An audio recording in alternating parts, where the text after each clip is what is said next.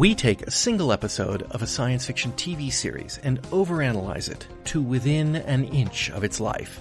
This is the Fusion Patrol Podcast. Welcome to the discussion.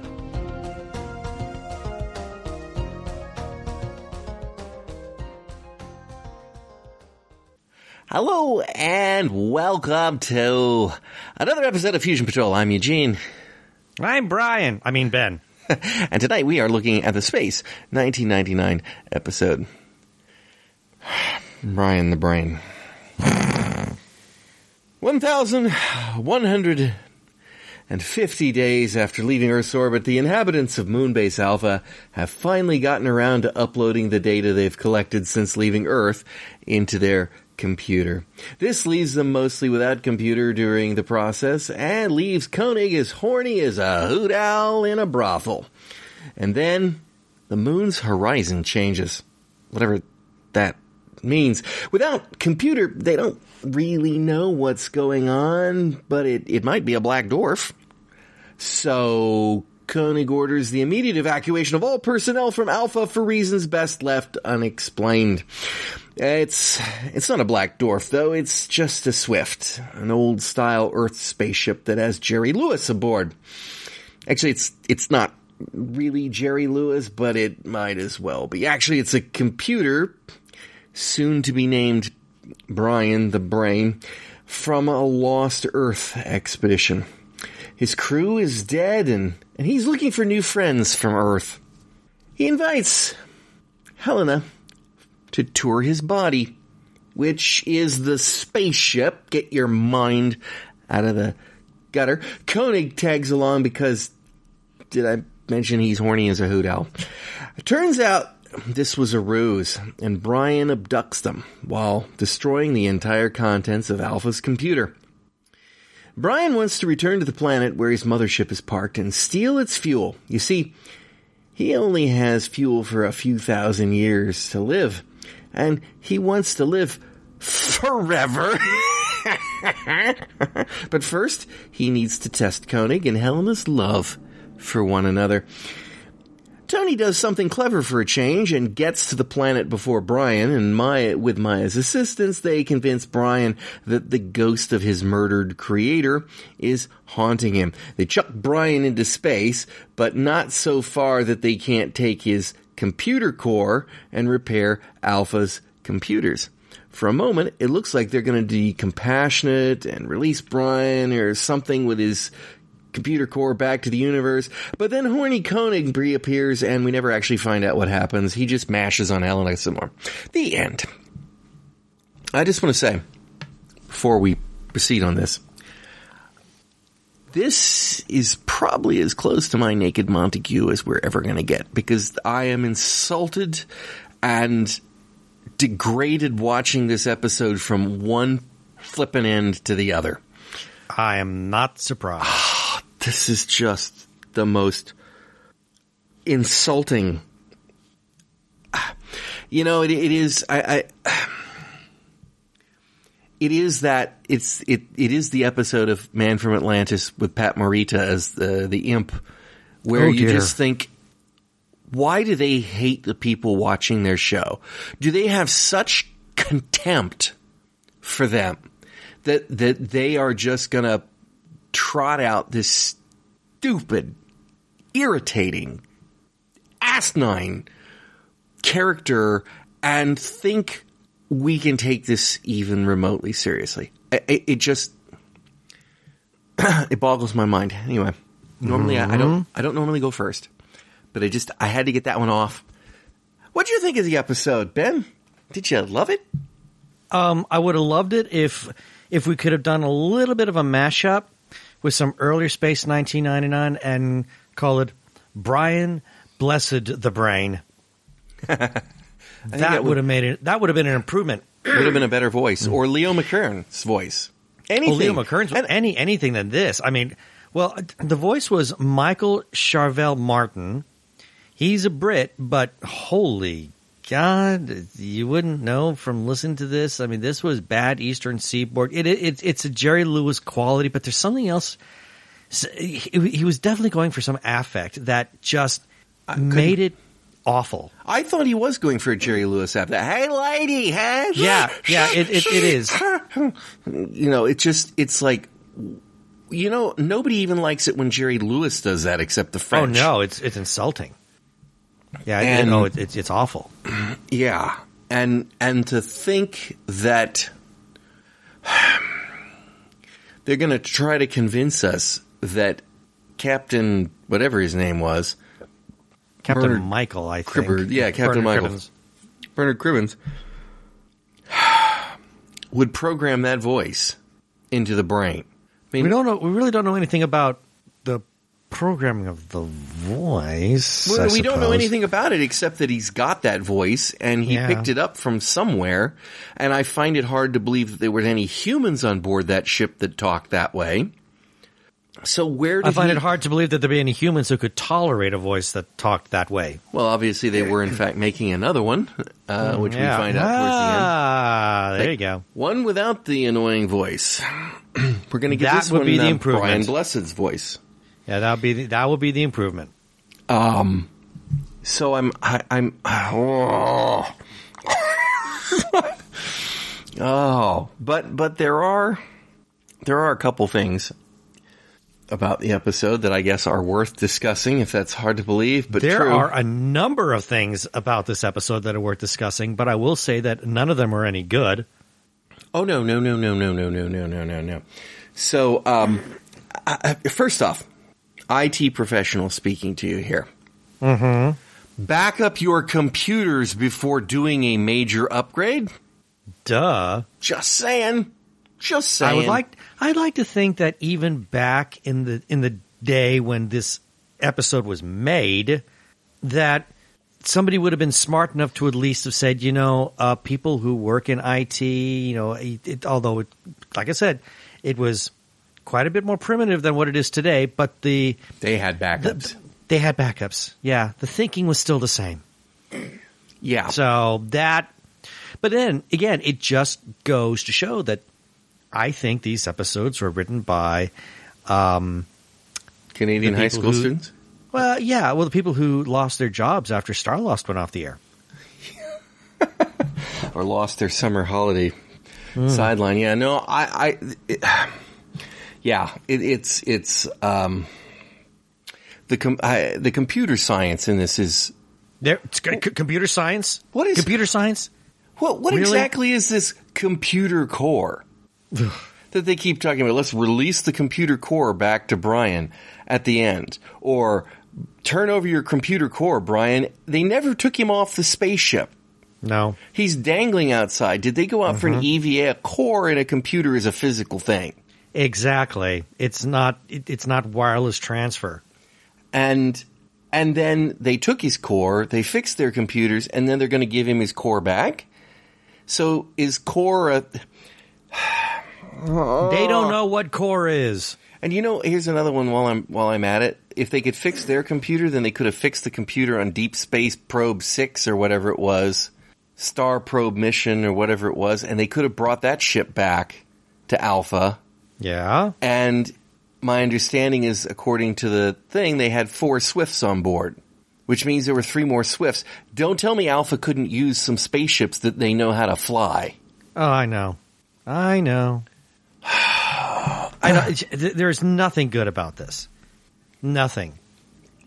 I mean, if we're going to start picking on stuff, okay. Um, Unless you have stuff that you'd like to point out as laudable or exemplary nothing. in this particular There is episode. nothing, absolutely nothing that is worthwhile regarding you know, of, of any quality regarding this episode. I mean, my notes are just filled with nothing but really? uh, yeah, Say a lot of what? really. yeah. Uh, I mean, uh, okay, okay. Last year it was a black sun. This year it's a black dwarf. yes. Now, did you did you bother to look up a black dwarf? No, I didn't bother. It's actually a real theoretical thing. Not to be confused Really? with a black hole, not to be confused with a black sun. It is a theoretical real thing. What it is, it is it is a predicted fragment of a white dwarf that has um, expended all heat and energy. So, in other words, at some point, a white dwarf will also go completely dead. And when it is, it will become a black dwarf, completely dead. The problem with this theory is, again, cursory examination.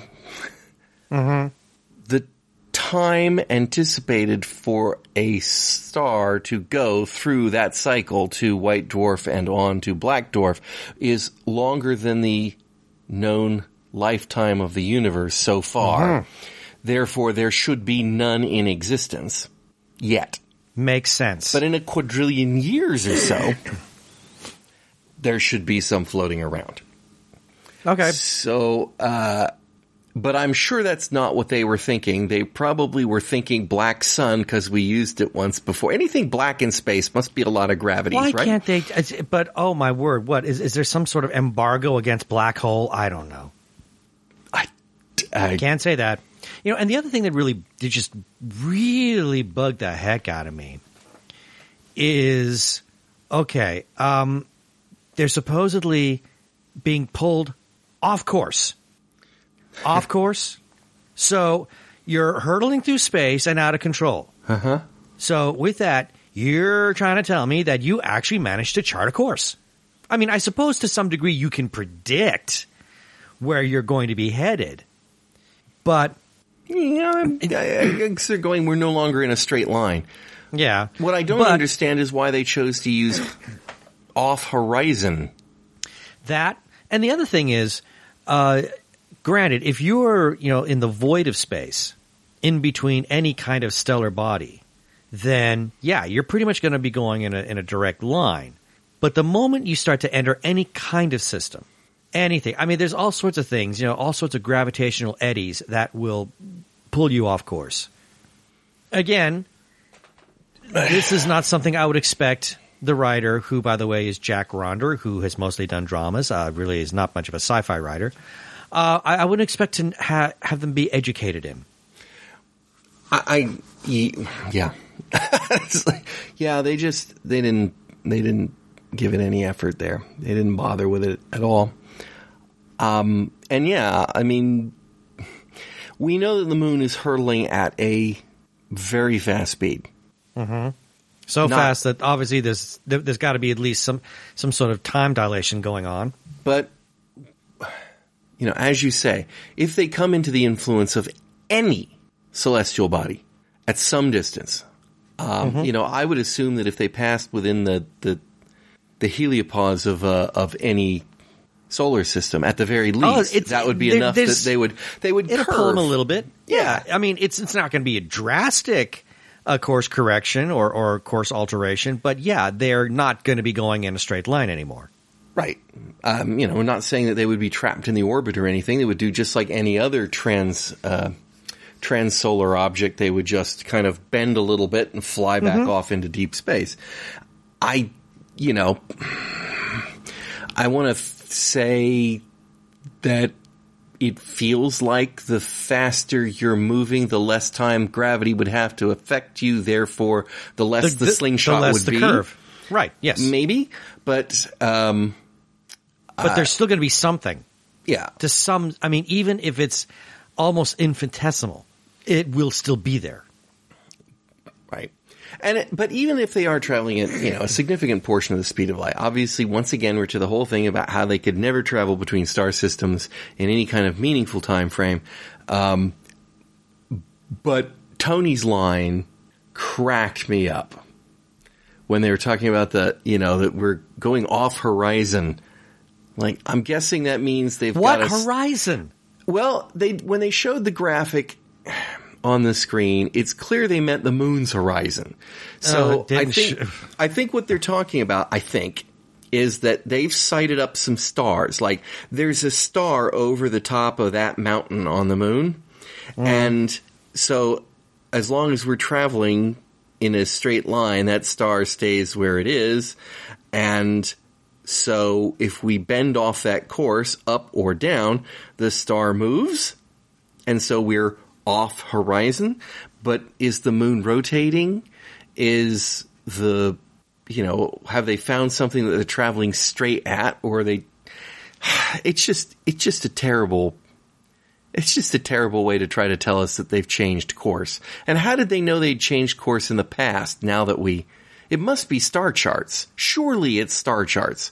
They don't need, they don't need to use the horizon of the moon to plot the stars that they can It's- see. They're not zinging by Star Trek style. Well, no, but it, it, it it's like it, it's not like uh, they're they're on a sailing ship.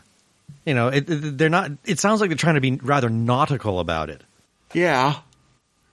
Or poetic. I don't know. Oh, but how about stupid? But when they, but remember, computer's not quite working right. So they're it's like, oh, we're Oh. off horizon. And so they turn on the screen and Tony looks at the screen. Oh, that was funny. Yes. And his line is, what is it? Uh, it looks the same, Looks the same as, it always, does. does. and I'm and my response to that was because it's the same bloody graphic we've been seeing since last year. It's like, what did you expect out there, Tony? did you, have you memorized those stars yet? Because you're going to be looking at them for a long, long, Long time. time. a long, long time there. Um, also, space must be full like Swiss cheese of wormholes. It's got to be. Otherwise, how did that star probe get out here to a completely different galaxy? It's a Swift. But it wasn't. It was the star probe that the Swift was inside. Oh, that's of. right. That's right. That is But true. how did they get, you know, and the Swift, they make commented about it being kind of an old ship. So, yeah, because it it launched in '96. Yeah, If I remember didn't the- really seem like right. that would be that old of a ship, but you know, maybe. Well, it's, we've we've heard about. I mean, right from the very almost first first couple of episodes, we've heard about little incidents where ships get they just get flung off into deep space. So obviously, uh, Mm-hmm. Here's another. it- well, there's there's just a lot of spatial phenomenon that allow you to traverse great distances in unbelievably short periods of time.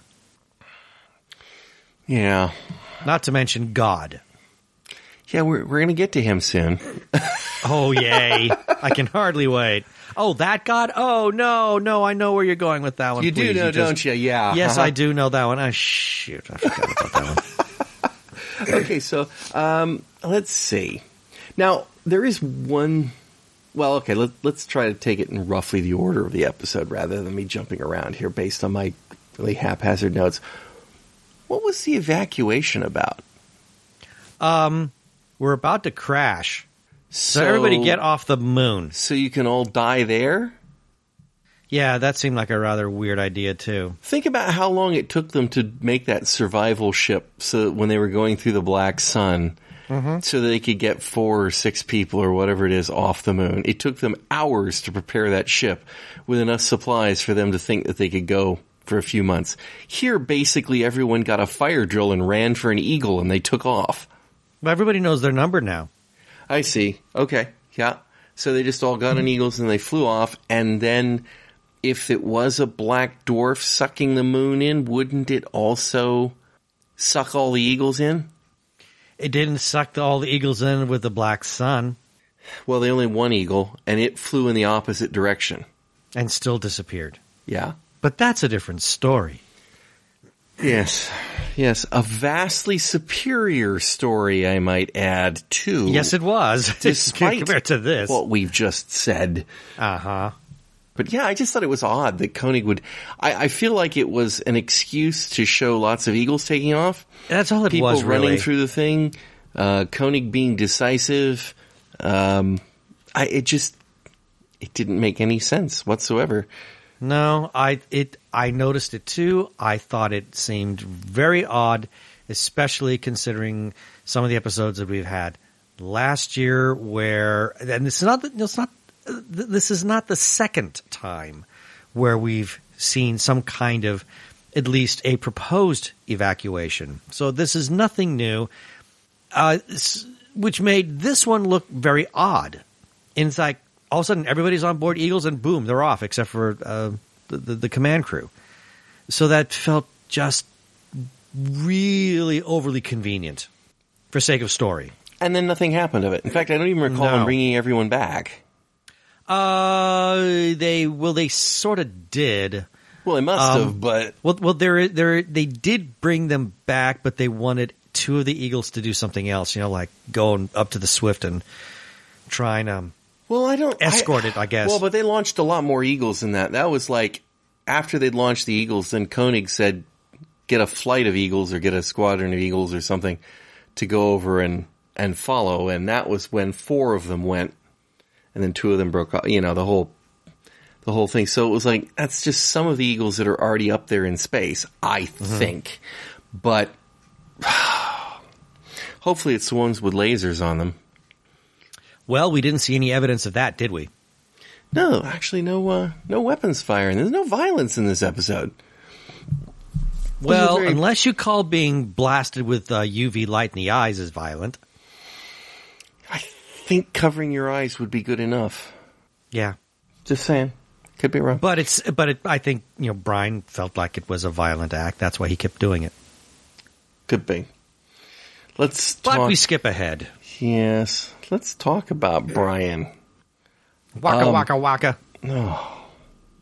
I, I would have preferred Fozzie Bear had been had been the villain. If if a scuffed bear had come off that ship and started talking to him, that would have been more worked a lot convincing. better. That would have been more convincing Yeah. to then uh, that that that thing. I mean, the, I can't picture why anybody made it. Why did the captain build it? I'm sure the captain was wondering that himself too. Why did he think he needed to be making? And I, I'm reminded of I'm reminded of Andy the android on Quark. You know, thrown together a bunch of old junk because they were bored, kind of thing. It, Yeah, it- but that uh, anybody who knows Quark knows that that was obviously done for intentional comedy. This, Oh, if, if, if if Jack Ronder was going for intentional comedy, then he he definitely needs to like stop writing. It's funny because um, now you you gave the name of the um, the voice actor that did Brian. Right, Michael Sharvell Martin. You will see it put down elsewhere that Bernard Cribbins did the voice. I did some checking, and Bernard Cribbins. I mean, for a second there, I thought Bernard Cribbins ha- did do the voice because he gets like top billing as guest actors, and his As on-screen presence. Yeah, yeah. Most of his time is as a corpse. He has like really, I think, only one line. Why did you kill me? Yeah, that's. I mean, if you don't have many guest actors, I guess you get top billing if you're the only one.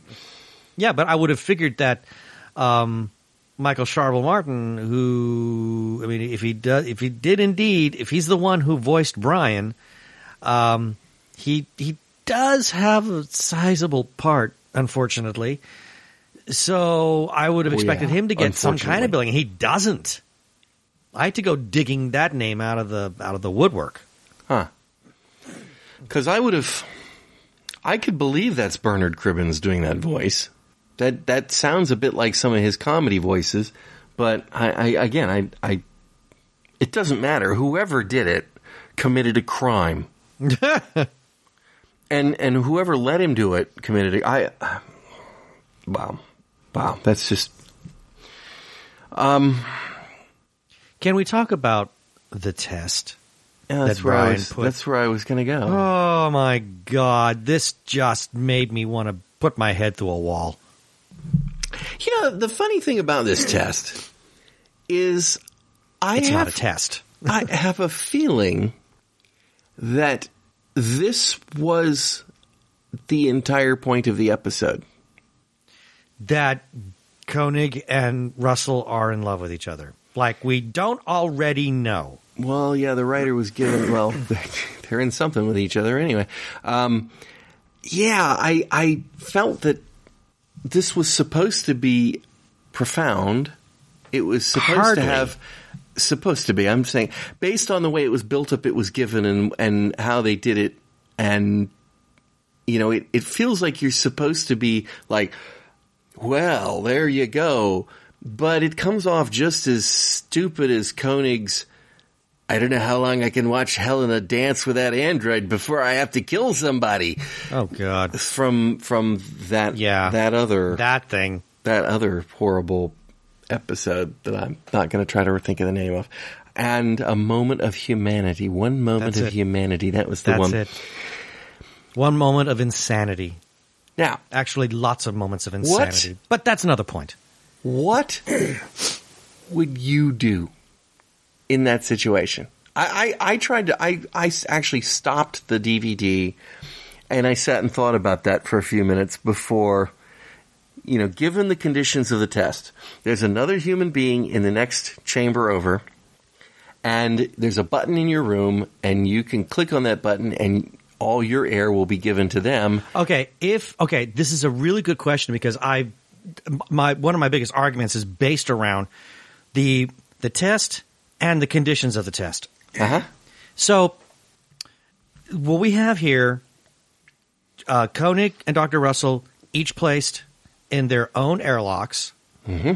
And the concept was, the concept of this test was, if you really love each other, one of you will press a button that will divert all your air over to the one that you love. Or if and one an- loves the other, yeah. yeah, but and my answer to that is, um, so what happens if they don't love each other?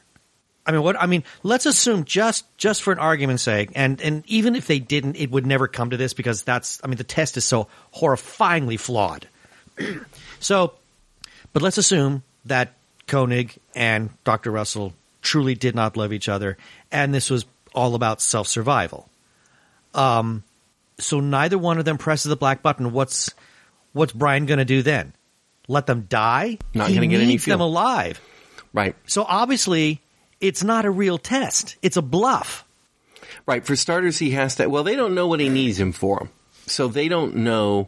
No, but even as I'm watching it, I mean, yeah, I saw this episode ages ago. Right. I mean, I- really, really, really, really, really, really long time ago. But even as I'm watching this happen, not remembering how it plays out, even there, I was able to come to the logical conclusion, well, this can't be a real test. I, I, it's a bluff. It's got to be a bluff, um, I think. But okay, I can, I can, I can try to make an argument to the alternate. He only wanted one person. Koenig came along, so he could, if they both got down to zero air, he could simply release one and let the other one die, whichever True. one he felt most like. So it's a bluff to the point where It's he has to keep bluff. one of them alive. So if you were in the chamber and the air is running out, you could have a 50-50 shot, not knowing why he wants somebody. Do, however, knowing that he wanted Helena, not Koenig, right? That was his, you know, Dr. Russell, why don't you come back and take a look at it thing? And Koenig was just went along.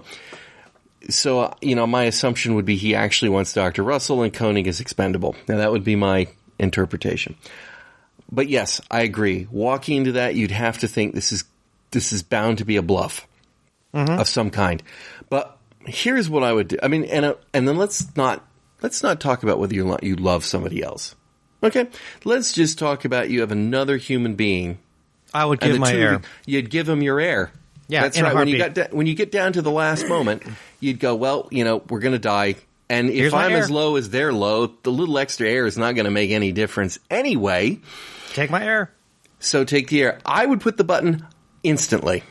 Mm-hmm. I, yeah, actually, that would be the I would first thing you do. Walk right in and hit the walk- button. I would go, hit the done. button. There you go. Exactly. Exactly. I would have done exactly the same thing.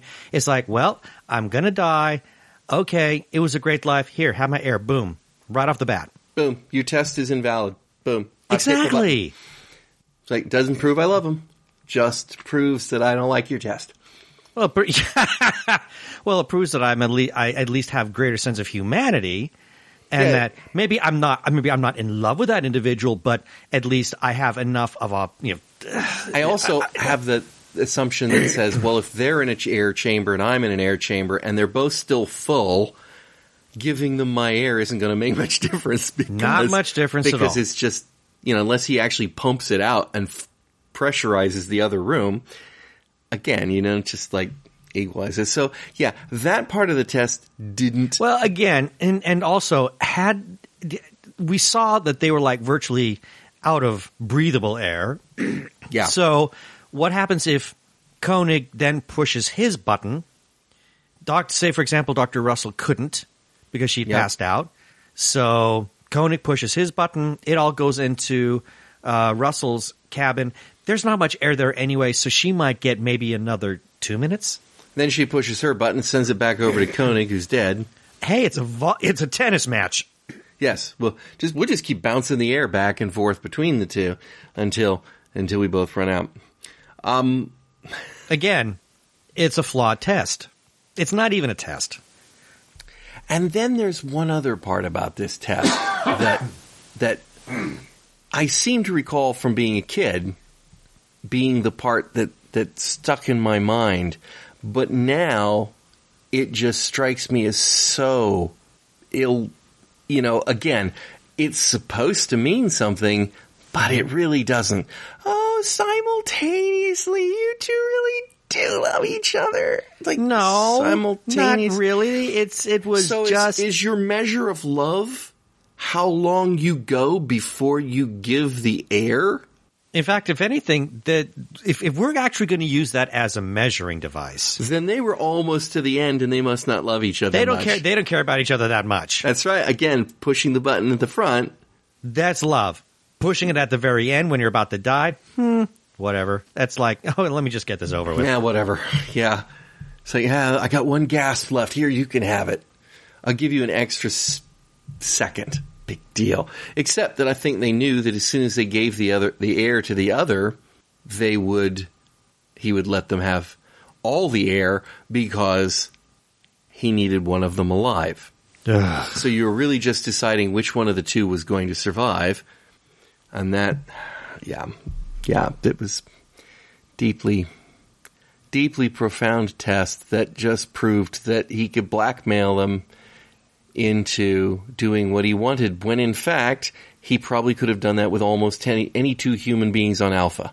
and it would have worked. It would have worked. It's like, no, don't kill him for crying out loud. I mean, how many times have they pulled that on the Doctor in Doctor Who?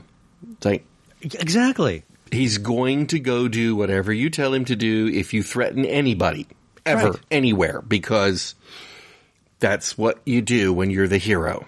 Mm-hmm. And I mean, the only thing that's- supposed to be the hero. Yeah. I mean, the only thing that's deeply profound on this is uh, what a profoundly stupid episode this you know that we've been presented with. So, did we think that? Did we think that um, Brian, the hyper intelligent computer, chose well when he decided that Helena was the right person to take back to the planet, Planet D, and Planet D. D for Ugh. death, D for dumb. get her to get the fuel. I, you know, I could think of like almost anybody else on Alpha might be better choice than the Doctor, Tony. Tony, Doc, Koenig, anybody, Anybody. anybody would have been better probably. Yeah. But no, let's take the Doctor. Um, yeah. So I don't know. Maybe he felt that her uh, her Botox face wouldn't crack under the uh, the pressure of that uh, that bad atmosphere. I'm sorry, I couldn't help myself. So did did he kill the people who went out there by by intentionally doing something to cause them to go out and die, or did he kill them accidentally because he wiped out their computer and so landing on an alien planet as they did, they chose not to put on spacesuits for their first excursion when their computers weren't working. They made quite a distance. They did make quite a distance before they died, didn't they? Yeah. And I'm still finding it very, very, very hard to believe that you land on an alien planet, your computer stops working, And you just go out there And without any kind of with- spacesuit. all of you, Oh, brilliant. right? I mean, Again, it's more of that Planet D for dumb thing. it, it really was. And then, so Brian can't, um, Brian can't, uh, roll on bumpy ground, but he's in full control of the computers, right? And the Swift. Right? And the Swift was part of the expedition. I Right? Couldn't he have docked with the mothership and then rolled over to get the fuel? He has no arms. That's true. He has no arms. And he even says that. He did say that too, right? When he said, "Why don't you go get it?" He said, "Because I don't. It's bumpy ground. I can't do it." But that's right. He has no arms either. So, He's just a brain. so he he kills him because he thinks the captain is replacing him, but in fact, maybe the captain is building similar robots for the other three Swifts. It's very possible. I mean, that makes perfect sense. Although, God forbid, we should have more Brian the Brains like that. Okay, Planet D. Deadly atmosphere. Yep. Dead trees. Hmm. Interesting. How did they grow? How did they grow in the first place? Or are we supposed to think that they grew and then then the atmosphere turned deadly? Well, we saw that kind of thing in Star Trek. What about those cobwebs? Oh, that was good. That was good. Uh, on a perfectly preserved body, no less. If we're talking Yes. about, uh, well, there was cobwebs on um, on on the uh, the expedition team outside. Yep. That was fascinating. Where All over the inside from? of the ship. and then it was inside the ship and was all over Commander uh, Captain Michael, who had not experienced any sort of bodily decay. If the atmosphere on board the Swift was sterile, which it couldn't possibly be, I guess it could be. Yeah, I mean, yeah. Well, maybe it's only been there for a little while. No, but Brian said No. they've been there for a long time. Yeah, I, I mean, even if the air were totally 100% dry, no humidity whatsoever, which is very possible, then there there would still be some sort of a mummification process taking place. Desiccation at the very least. Yeah. Yeah, as the And as there's the water wicked out. nothing, Yeah, absolutely nothing. I mean, it's like he's perfectly preserved, amazing. Also, um, and he, oh, and I should point out, his flesh tones were lovely. Yeah. I, I, I should also point out that uh, when Koenig goes over and Tony and Maya are there, which I, you know, kudos to freaking Tony. Finally Took charge. took charge, made a plan, executed the plan. The plan worked. Mm-hmm. I mean, yes, it relied on Maya, but the point is, He still made a decision. he did it and without going, God, I wish John were here to help me answer this question. I, I was thinking I might try this. No, I don't know. I don't know. I better check with John. No, he did it, and and good on you, Tony. Yeah. Um, so they get there. They're there. Koenig arrives at the ship. They surprise him, and they come up with this plan by which they're going to go back to the ship and they're going to appeal to Brian's conscience by presenting him with his dead captain, which luckily Maya can imitate because she looked at him. she's seen that before. She, you know, She she got a good she's got that look at him. All she has to do is look at them. Apparently so. And, but how are we going to get you back over there? Oh, I can just ride over in your pocket, Commander. So she transforms into a mouse, and Koenig picks her up. Because she only weighs like a mouse. It only weighs like a mouse. And then he says to Tony, All right, we better find that fuel and get it over there. Like, I'm thinking, you know, Maya didn't actually have to transform until after you were all ready for to suit back up and head over to the to the other spaceship, did she? I don't think It so. would have made more sense because we know that she only has one hour time limit. So to do it now, before he's even suited up, is a complete waste of time. It's a waste of energy, and it runs the risk of her. bursting his know- suit from the inside. Yeah, that would have been just so beautiful to watch. So that was, um, yeah, and the whole thing handling get taking her out of the pocket and putting her on the ground. It's like, why did he put her on the ground? He could have just put her on the crate next to them or something, but he has to do that gesture where he bends over to put so Brian notices something going on. I, oh, the stupid, it burns. Yeah, it does. It really, it really does. And then of course Brian goes out the airlock because he's flustered. He's By the- pushed. A little bit, yeah, he's pushed too, but I mean, he's flustered, so they're allowed him to push. And then they open the airlock door and he's blown out, and then they close the airlock door and it traps his antenna. Mm-hmm. Which, you know, has been foreshadowed for. Right from the first time right we see him roll out. And ultimately, it turned out to be the right thing to do. Yeah, imagine that.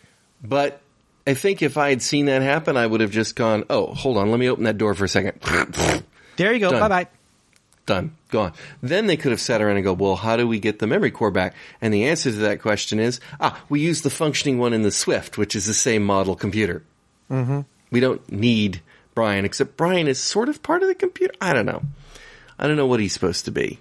I'm You know, not is- sure is he- either. Did they cut a piece of the computer out, put a head on it, call it Brian, and then tuck it back in there, or is it a, an adjunct piece of equipment that was built? You know, and the other thing is that even though he's just a little bit out there, um, considering that he is, I mean, that he controls the ship, excuse me, uh, when they kick him out and he's caught there by his antenna, he's still within like more than just vicinity of the ship. He's like, you know, pretty much within, you know, banging distance of it. In physical contact, yeah.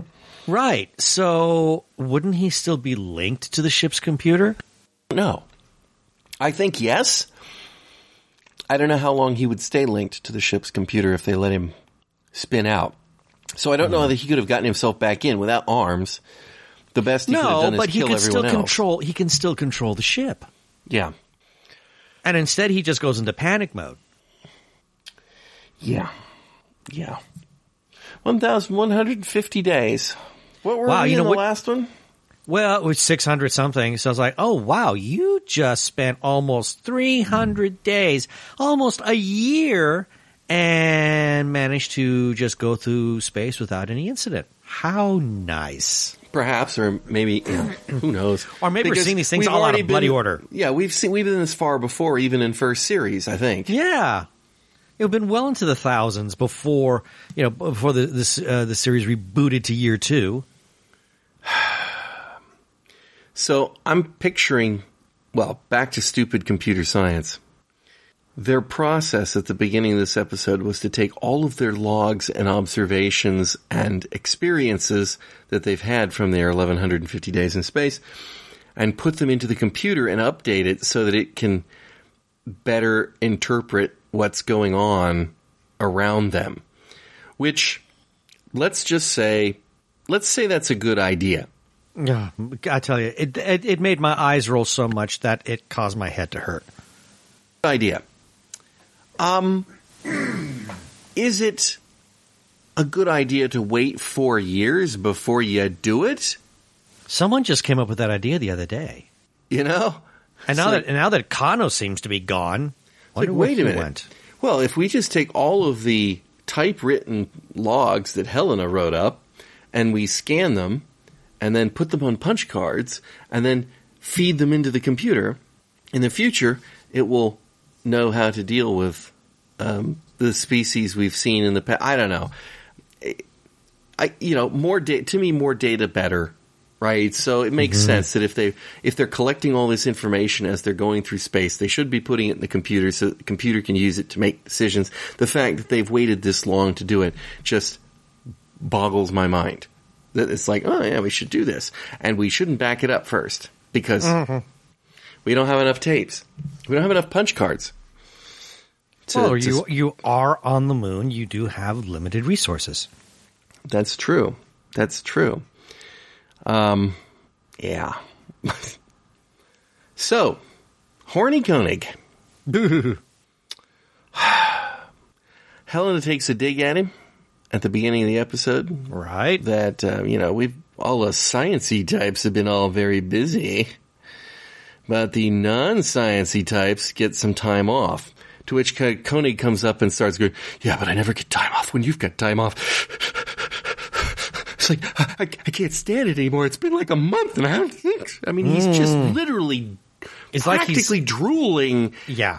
in his in his desperation for for Helena, and it's not only is it unseemly and unprofessional, ah, but oh, I hate this aspect. I, this this whole Koenig Russell romance is so Well, especially the way they unbelievable. especially the way they parade it. Now, if we were to see something along those lines uh, behind closed doors, that's one thing. But and you know, and I don't I don't necessarily have a problem with excuse me, how everybody on Moonbase understands that there's some kind of a relationship that is kind of grown up between these two. Mom and pop. But, but that type of uh, behavior is way beyond the pale. But then let's just think about everything we've seen in this show so far. And all I can say is, yep, that's just part of the normal. And uh, and then so at the end of the episode where they're talking about what to do about Brian because they've taken his computer core. Um, sorry, I had to get the twitch out of my eye before I can continue on.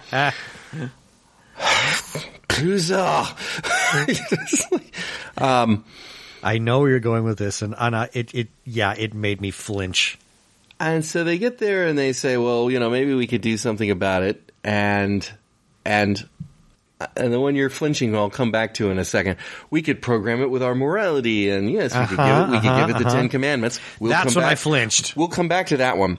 We could give it the Ten Commandments, and then yeah, and then all right, go ahead and re-upload its or give it back its core, Maya. And he doesn't. She doesn't even get the buttons going, and she he's already on Helena. Boy, I wonder if we can get some time off together now. She's like, well, we've used up all our time off now, John, for the next two months. So we're gonna think, but like, hey, we don't even we don't get proper closure on Brian. No, He just like tells he just tells Maya, all right, go ahead and send him his core back. We never decide if they're going to reprogram it. We never decide if they're going to program the Ten Commandments in it. We never decide if they're going to, you know, take his personality out or anything of that nature. All we get is, yeah, go ahead and do it. Sex, please, Doctor Russell. I need it now. It's like- it's like- it- hey, what Koenig wants, Koenig gets. he is the commander. He is the commander after all. He is the commander. And, ra- you know, RHIP rank has its privileges. Um, yeah.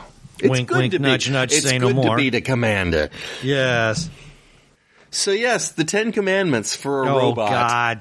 We're Why gonna do they have to say that? We're going to reprogram him for the Ten Commandments. You know what I find is is very funny. So, and, and and you know where this is going to. This is this is one of those. This is one of those things. The Ten Commandments in in many literary, television, movie situations is used as shorthand for these are our morals. Right. And that that's exactly right.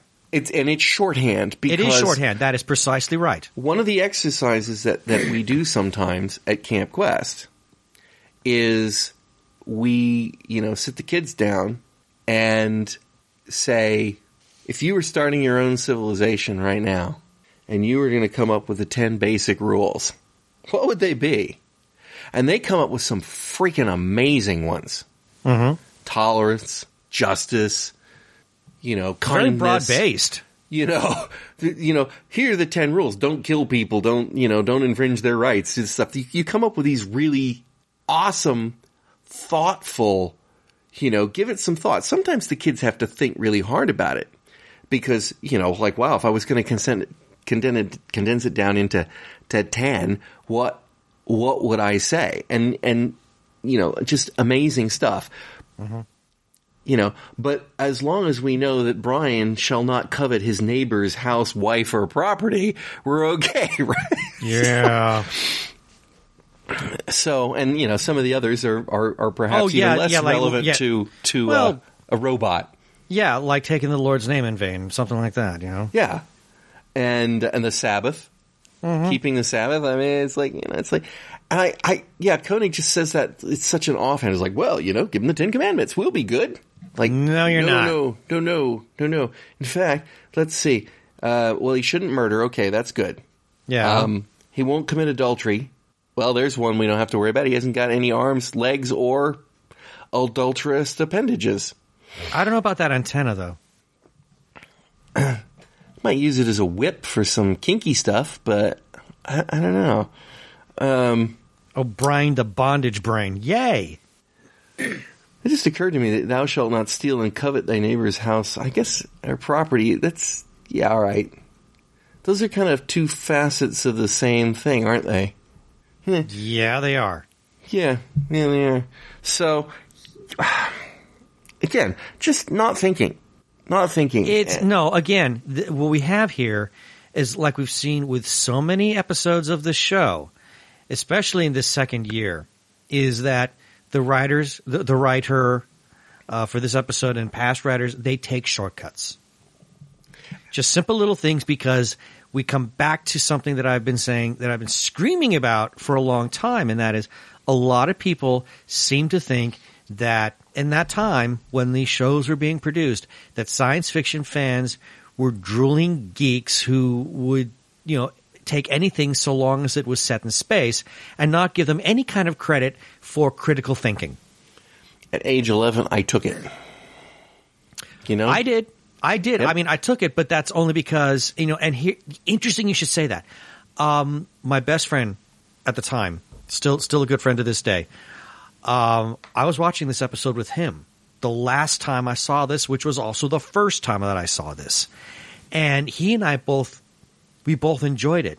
And now I know that if my friend Bill were to watch this episode today, he would do nothing but scream at the television at mm-hmm. how unbelievably idiotic the story is. Yeah. So, are we being overly harsh because we're just older and wiser? Partially, yes. Or or are we are we I don't want to say that we are rich with material now. Or are we just wise enough to realize crap when we see it? yeah. I, I it's bad. You know, I, um I give you another example uh, of of one of these ones. So, you remember Land of the Lost? Oh, hell yeah. Irwin Allen, yes. No, Hated no. that. Sh- No, no, no. You're thinking Land oh, no. of the Giants. Oh, I'm, I'm thinking Land of the Giants. You're right. Land of the Lost, Land the original? The original. Oh, It's yeah, I remember. Not the yeah, remakes. Um, no, it was uh, uh, uh, Sid oh, Marty shoot. Krofft. Sid, Sid and Marty Krofft. That's right. Yes. Marty Krofft. Um, and absolutely loved that show as a kid. I mean, dinosaurs for Mm-hmm. It had dinosaurs, please. And watched it many years later as an adult. And suddenly the kids in it are annoying. Mm-hmm.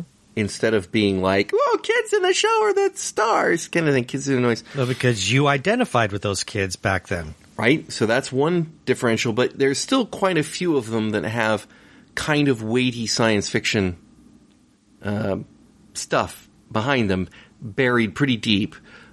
But as they progressed along, like by the time you reach the third season, it's so bad. As it, it's like they just, it's exactly what they did here with Space 1999. They went from something that was flawed but had some promise, and then they just went to we need wacky wacky stuff to show how wild and crazy. I do not remember any differential in quality or enjoyment of that show as a kid. But it just, you know, now you watch it, it just barrels down to the bottom over and I rem- Falls. yeah, and I remember um, when watching Space 1999, me I found myself really digging season two because it didn't feel sterile. I felt the action was more streamlined. The episodes made a heck of a lot more sense. Maya was amazing. The whole idea of a shape shifting alien, and you know characters like Brian the Brain. Oh man, what a laugh! That guy's that computer is funny. Things like that. I look at it today and it's like, oh man, people should have been just people should have been you know lined up against the wall and shot for stuff like this. Yeah, Freiberger's vision of, of the change. I, there are some of the things that he did. Some of the things that he did on paper sound good. Humanizing Koenig and Russell, you know, humanizing the people. They were all pretty, pretty sterile people. Well, they were sterile in a rather sterile environment, and that you know, oddly enough, I think it kind of worked.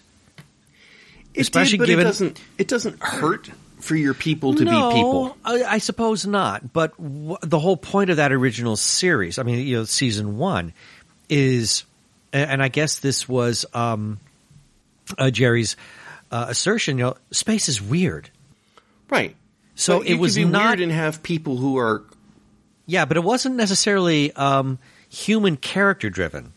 Although episodes like Black Sun certainly um, kind of changed that focus a little bit because they're, I mean, take away God, you know, and it's it's all about all about the people on Alpha. No Mhm. aliens whatsoever. Um, but it didn't. It, it didn't necessarily bother me that they were as. And it's not that they were two dimensional. The words, the use of the word sterile is very, very appropriate. I mean, they were like void of any kind of um, heart, shall yes, we say? that heart is good. They just when you're watching these people, you just don't can't can't identify with them. Can't take them to heart. Whereas you know, Alan Carter in this year is supposed to be Oh, he's a lot nicer. He's not the angry Aussie anymore. Right. You, you, you'd you'd want to spend some time with Alan Carter, right? Yeah, he's, Koenig he's and Russell, obviously, they wanted to build up that romance a little bit. But The problem with it is, is that it's so poorly executed. Yeah, especially they're for a couple so- that were married. yeah, they just don't they don't work and and Tony and Maya's relationship is so It, that's high another one school. that's well. It's yes, yes, Tony Absolutely. Is, Tony's is got a crush on his got a crush on her and he's not gonna you know, he's gonna push her away because, because that's he what know that's how, what young boy. That's what high school boys do. That's right. They that's push they the thing they, away that, that you know. I'm attracted and not because they're trying to, but because they just simply don't know what They to don't do. know how to write. They don't know what to do with them. They don't know what to do with them. I, I, I absolutely can remember doing that in high school to a girl I thought was really quite, and you know I can look back on it now and I just cringe, but it's exactly like what Hey, Tony does I, a lot of I times. I did the same thing with guys that I was into, but same thing. Yeah, it's like, oh my god, was I just that thick? So of course I look to this now and, and say, you know, Jack Ronder, you're supposed to be an adult, so why not write adult characters? But this has been true throughout the season for Tony and Maya. That's true. Yeah, You know, I mean, I'm- I'm I, not- I guess maybe that's in the writer's Bible. Who knows if they're Yeah. if they even had one? You know, they're just they're just playing these characters at at a different level, and maybe it was, you know, again, if you're targeting for a teenage audience, maybe Tony and Maya's. I felt Tony and Maya's were more genuine at that age. You know, Yeah. Koenig and Russell were mom and pop. Well, and and, I knew that they were married at the time, so I just kind of went, eh, yeah, whatever. I mean, oddly enough, knowing that they were married actually took some believability out of it. I, I, I know that sounds weird, but it did because it almost felt expected. But with Tony and Maya, it felt like that was something that needed to be earned, and the characters were at you know at a juvenile level were attempting to earn it with each other. Yeah. You know, I think they were going with playful, but a lot of times what they ended up doing was just kind of It getting was sophomoric. Yeah, it was sophomoric. Perfect. And now that you mention it, I think I was a sophomore when I was um, making that horrifically stupid blunder. Anyhow, um, so I don't have anything else to say about this this dreadful episode except couldn't they have just yanked Brian's antenna off? No kidding. Like, Obviously, oops, he- wink. I mean, he- it, he was very sensitive to it, so why not do that? stand on it. Something. I'm going I to stomp on your tail if you uh, if you ultraviolet us again. No, no kidding. I mean, I found this thing. The, the word that came to my mind is, is after I watched it, and I'm trying to write my my little summation of it, and all I could come up with is cringeworthy. Yeah, I mean, Brian is a joke. Um, as a computer, he's a total joke. Uh, even more so as the episode's antagonist.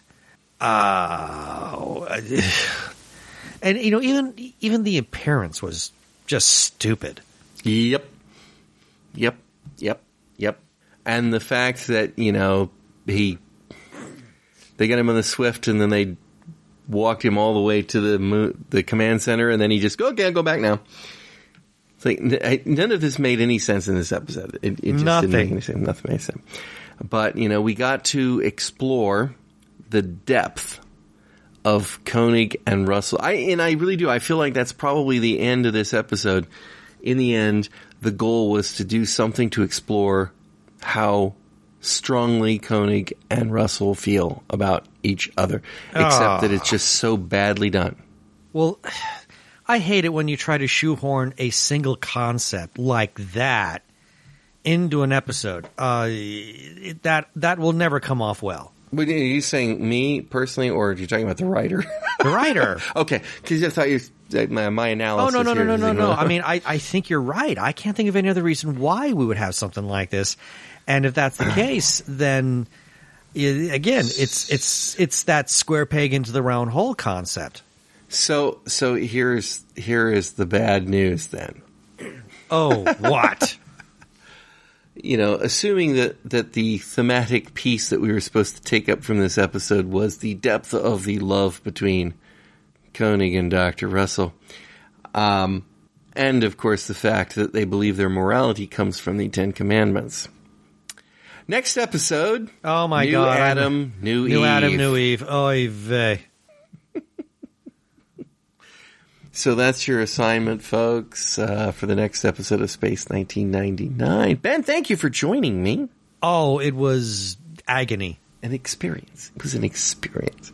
And listeners, I do hope you'll join us all again next time on Fusion Patrol. Cheers. Fusion Patrol is a Lone Locust production.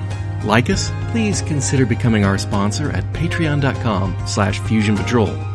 We'd really appreciate it if you could leave us a review on iTunes.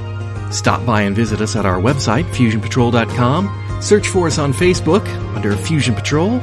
Check out our Twitter handle at Fusion Patrol.